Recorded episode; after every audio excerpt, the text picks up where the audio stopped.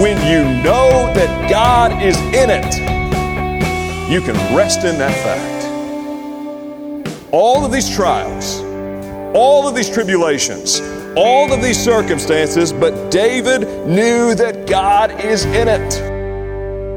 This is All Things New with Pastor Barry E. Fields. God has ordained people throughout history in order to accomplish His purposes. And the temptation for us is to look at these individuals and say, what great things they did. I could never measure up to that standard. When the truth is, God often works in spite of people, in spite of circumstances, in spite of situations to make sure that nothing, nothing will take away from what He came to accomplish in this world. There is a scarlet thread of redemption running from Genesis to Revelation all throughout time about how God has made a way to redeem his people from their sins. And in David's life, we see this especially played out. David has gone through quite a few experiences at this time. You remember he spent much of his life on the run, away from Saul. And here's the end result of all that in 2 Samuel chapter 5 and beginning in verse 1. Then all the tribes of Israel came to David at Hebron and said, Behold, we are your bone and flesh. In times past, when Saul was king over us, it was you who led out and brought in Israel. And the Lord said to you, You shall be shepherd of my people Israel. You shall be prince over Israel. So all the elders of Israel came to the king at Hebron. And King David made a covenant with them at Hebron before the Lord, and they anointed David king over Israel. David was 30 years old when he began to reign, and he reigned 40 years. At Hebron, he reigned over Judah seven years and six months, and at Jerusalem, he reigned over all Israel and Judah 33 years. And the king and his men went to Jerusalem against the Jebusites, the inhabitants of the land, who said to David, You will not come in here, but the blind and the lame will ward you off, thinking, David cannot come in here. Nevertheless, David took the stronghold of Zion, that is, the city of David. David said on that day, Whoever would strike the Jebusites, let him get up the water shaft to attack the lame and the blind, who are hated by David's soul. Therefore it is said, The blind and the lame shall not come into the house. And David lived in the stronghold and called in the city of David. And David built the city all around from the Millo inward. And David became greater and greater, for the Lord, the God of hosts, was with him. And Hiram, king of Tyre, sent messengers to David, and cedar trees, and carpenters, and masons who built David a house. Pay attention to this verse. This is our focus. And David knew that the Lord had established him king over Israel, and that he had exalted his kingdom for the sake of his people, Israel. Chapter 5 starts in the middle of what has been a cataclysmic period in David's life. You remember that after Saul had died, David had been anointed king of Judah, and the kingdoms of Judah and Israel encompassed a mini civil war. So David's not in the capital, he's in Hebron. He's there for seven years and six months, and rather than turning to David, Saul's son, Ishbosheth, has been anointed king. He's been made king by Abner, who's the commander of Saul's army after Saul's death. And so there's these rival kingdoms that are taking place, and now Israel's not fighting the, the Philistines, they're not fighting the Amalekites, they're not fighting outside their borders, but they're actually fighting within their borders between Judah Judah and Israel, this mini civil war begins to occur. David's men defeat the men of Israel at the, at the Battle of Gibeon, and the Bible tells us that the three sons of Zeruiah, who is David's sister, they are described. There's Joab, who will later become the great commander of David's army. There's Abishai, and then there's someone by the name of Asahel. And Asahel is described in the Bible as swift of foot as a wild gazelle. He's described as fast. I saw video of Peyton Lane making a reception last night, Hancock County. Very fast. This guy is swift of foot as a wild gazelle. And what he does when Abner begins to lose is he chases after him. Now, Abner's a great commander. He's a general of Saul's army. He knows what he's doing, and he warns Asahel as he keeps coming after him. He says, You have to stop, or I'm going to be forced to take action against you. Asahel keeps coming. He's fast. He catches up with Abner. Abner turns around, strikes him through with his spear, and kills him. And now his two brothers see exactly what's happened and they're bad dudes. Joab and Abishai pursue Abner, Abner runs to safety. He says, Joab, you got to stop this nonsense. I don't want to hurt anybody else. He stops it. But civil war still drags on between the house of Saul, who become weaker, house of David, who become stronger. Ishbosheth, Saul's son, who's the fake king, accuses Abner of infidelity to him, of unfaithfulness, and it makes Abner mad. In fact, he says, Am I a dog's head of Judah? Have you taken all these years I've served your dad? and he vows to help David overthrow the house of Saul. He says, I'm switching teams. Here's what he says in 2 Samuel 3 9 and 10. God do so to Abner, and more also, if I do not accomplish for David what the Lord has sworn to him, to transfer the kingdom from the house of Saul and set up the throne of David over Israel and over Judah from Dan to Beersheba. Ishbosheth, the son of Saul, the fake king, is so scared out of his mind, he doesn't say another word because Abner is in front of him, and Abner is a bad man with a spear. And so David and Abner begin peace talks. How can we settle all this? Abner was a trusted friend of Saul. He knew of David, certainly. And while all this is going on, Joab, David's future general, whose brother has been murdered by Abner, finds out about this. He's away. He finds out. He goes up to Abner outside the city gates, acts like he's going to talk to him, and when he gets up close enough to him, strikes him through and kills him. Takes him out. The Bible says that David, as a result of all this, had all of Israel mourn. In fact, 1 Samuel 3:38 says, "Do you not know that a prince and a great man has fallen this day in Israel?" Joab trying to get revenge on behalf of his brother. But David doesn't react the same way Joab does. In fact, he leaves revenge in the hands of the Lord. He says, I'll leave it there. There's a part of us that can understand what Joab is going through. If somebody killed your brother and you had a chance to get him back, would you? Not an illogical question.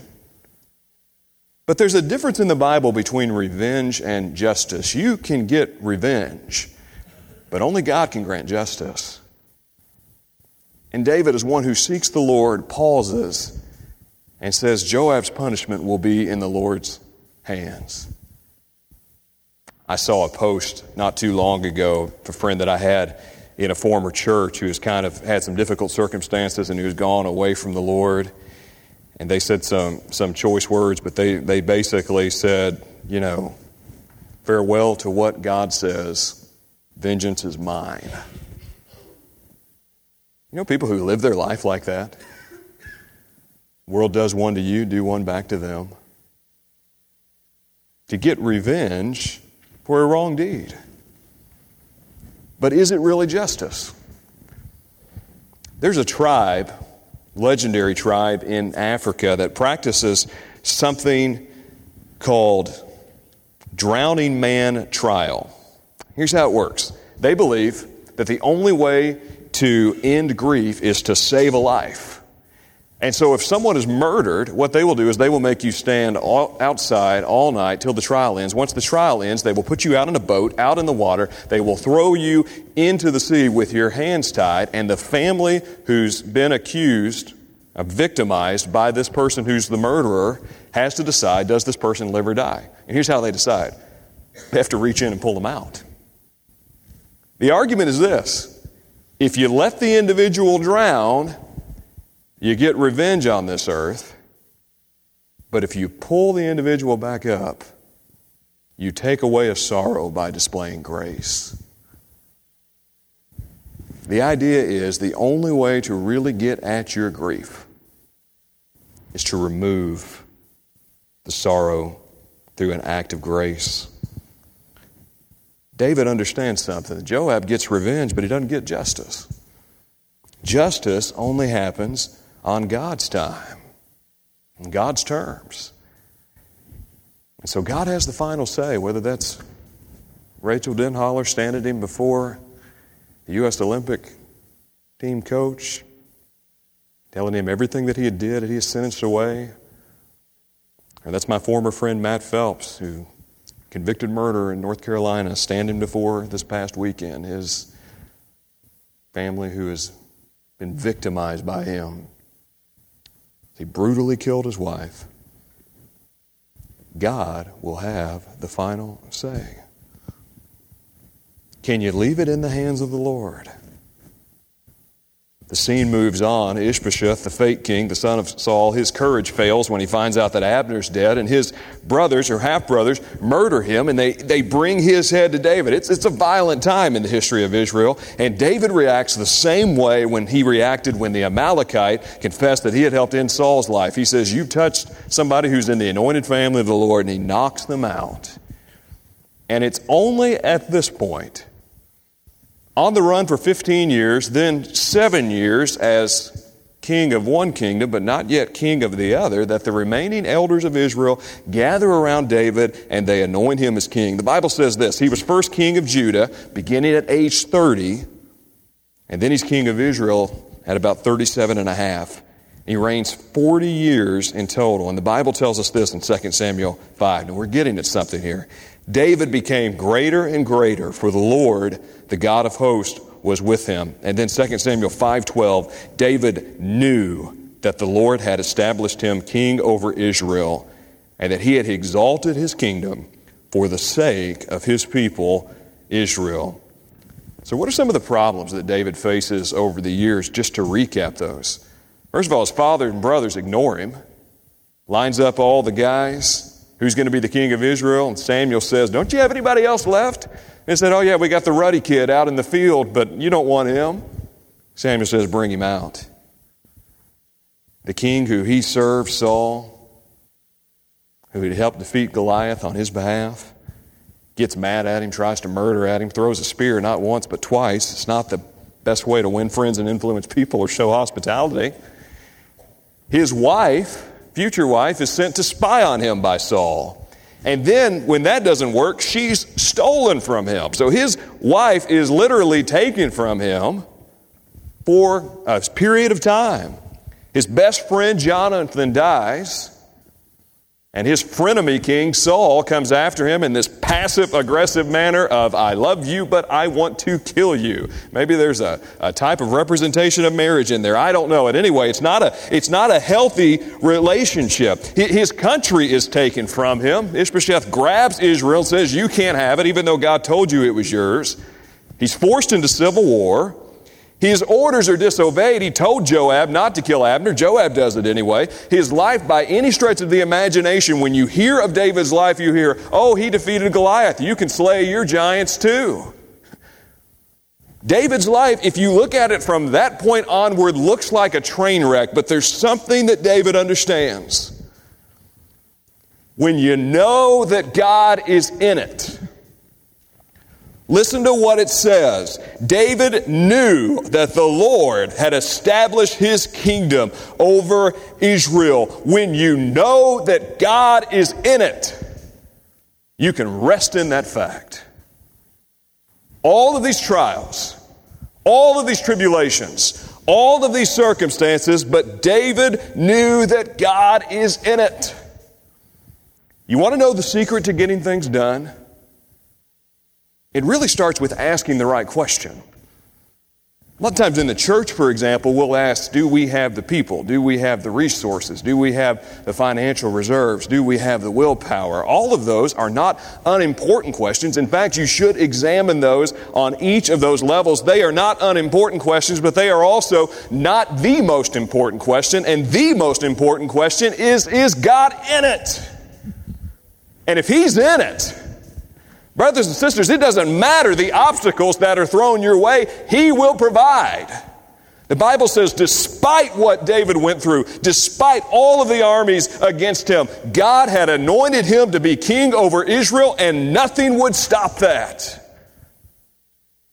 And if we would ever decide that this is what God has called us to do, to live each day for Him, he says, I have put the keys of the kingdom in your hands. The fruit of the Spirit is yours. If you will claim it by faith and live it out. David isn't asking these kind of questions. He's not asking if he can defeat these guys. He's not asking if he can survive long enough to wait them out. He's not asking, Do I have enough money to start a capital campaign so I can wage war? All he's asking is, God, are you in it? And if God is in it, David's good. I don't know what happened to our faith. To where somehow we got the idea that this God we served would only work if we would let Him. We put Him in His box, this God who just holds back, can't do anything without you giving Him permission. Our God's in love with you. Send Him a Valentine. He's Santa Claus. The Bible says that our God is a consuming fire. It says nothing can thwart his purposes. He says, As I have purposed, so shall it stand. And when we get in on the promises of God and we claim them by faith, the Bible says there is nothing that can stop it. He is loving, but he is righteous. He is just and he is angry with the cause. And so, in the middle of that, maybe we ought to stop asking, Where should I be in life? Or can I get out of my circumstances? Or is there a better place for me to keep dreaming on? Instead, maybe we ought to ask, Is God in what we're doing? Am I living for Him? And if that's true, then follow David's example. Look at what he does. He does the best he can with what he's got, where he's at for the glory of God. And I would submit to you if we want to know and do God's will, whatever your circumstance, whatever your situation, that's what God's calling out of you too. To do the best you can with what you've got, where you're at, for the glory of God. We talk about doing the best we can. You know, God deserves the very best of what we have. David will say at one point, I will not offer anything that costs me nothing. In other words, I won't place anything before God that I didn't have to sacrifice in order to give it. Somebody said, How much should you give? Should you measure it by a tithe? Should you measure it by a paycheck or whatever? And they said, Give until it hurts. Give until it impacts you. Can I just say something to you? God is worthy of your A game. And God will not build His church on leftovers, and He certainly won't build His church on spare time and pocket change. We have so many people doing so many activities. Man, if you don't show up to practices, your coach won't let you play, but you can get away with anything in the church. Shouldn't the house of God have the highest standards? He said Michael Jordan years ago, he was always known for wearing those suits in his commercials. You would always see him in a suit when he was going out. I think he's let up since his retirement. But somebody asked him one time, they said, Why do you always wear these suits whenever you go out? Why do you always dress up?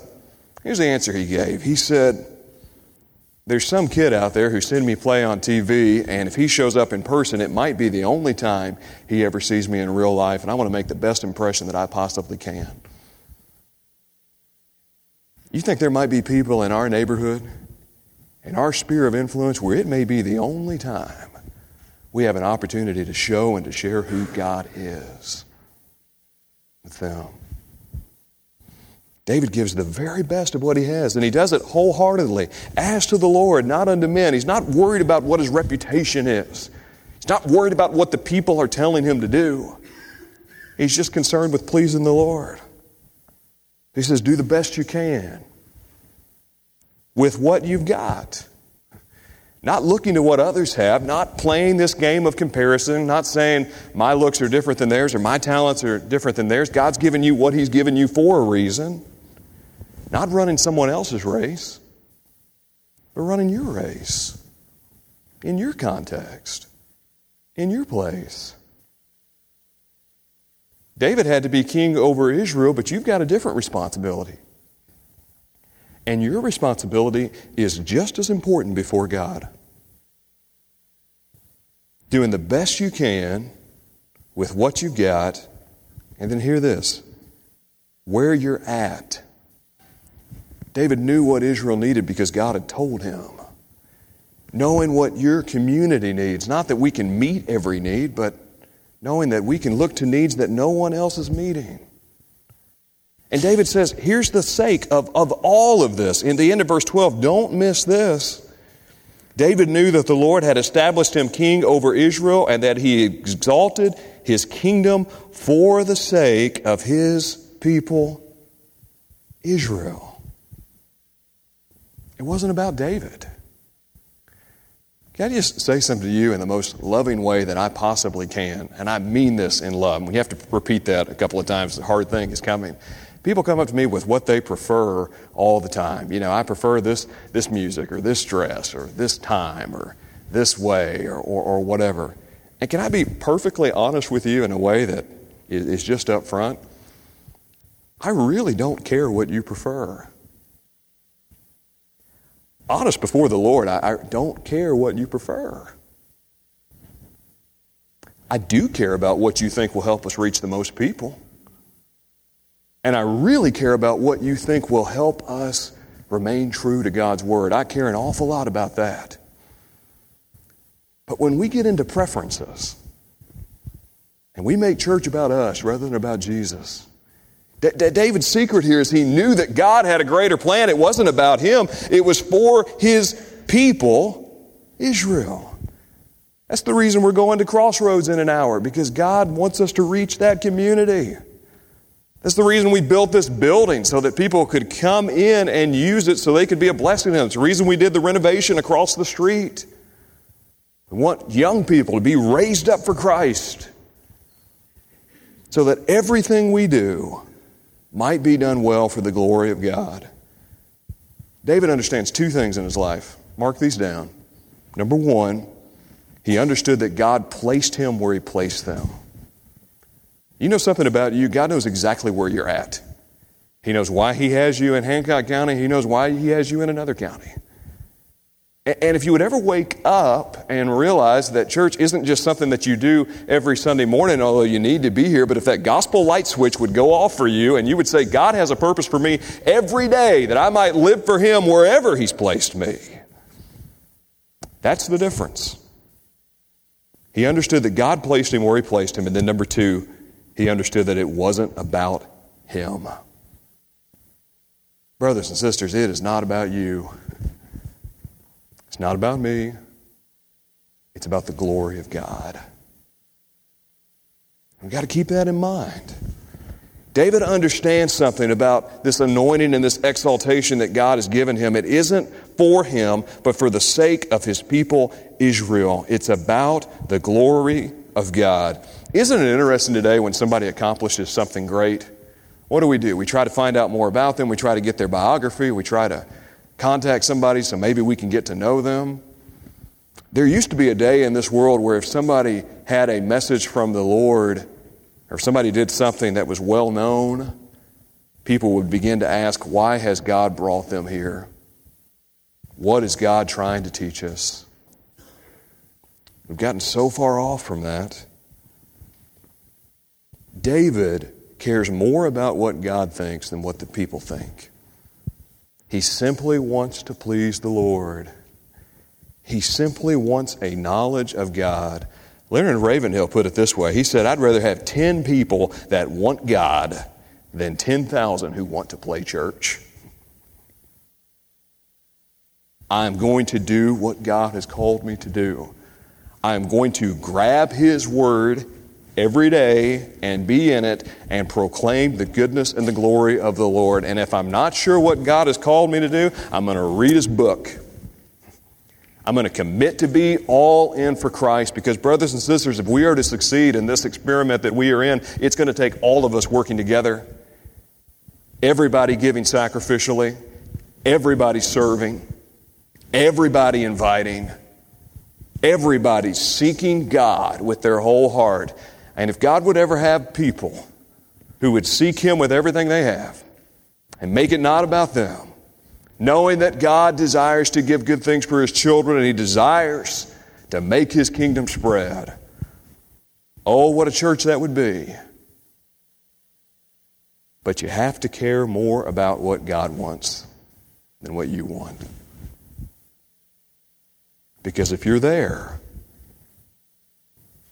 then He calls us to do the best we can with what we have, where we're at, for His glory. Hey guys, thanks so much for listening to the broadcast. If you found it helpful, please consider sharing it with your family and friends. For more information, check us out online at barryefields.com.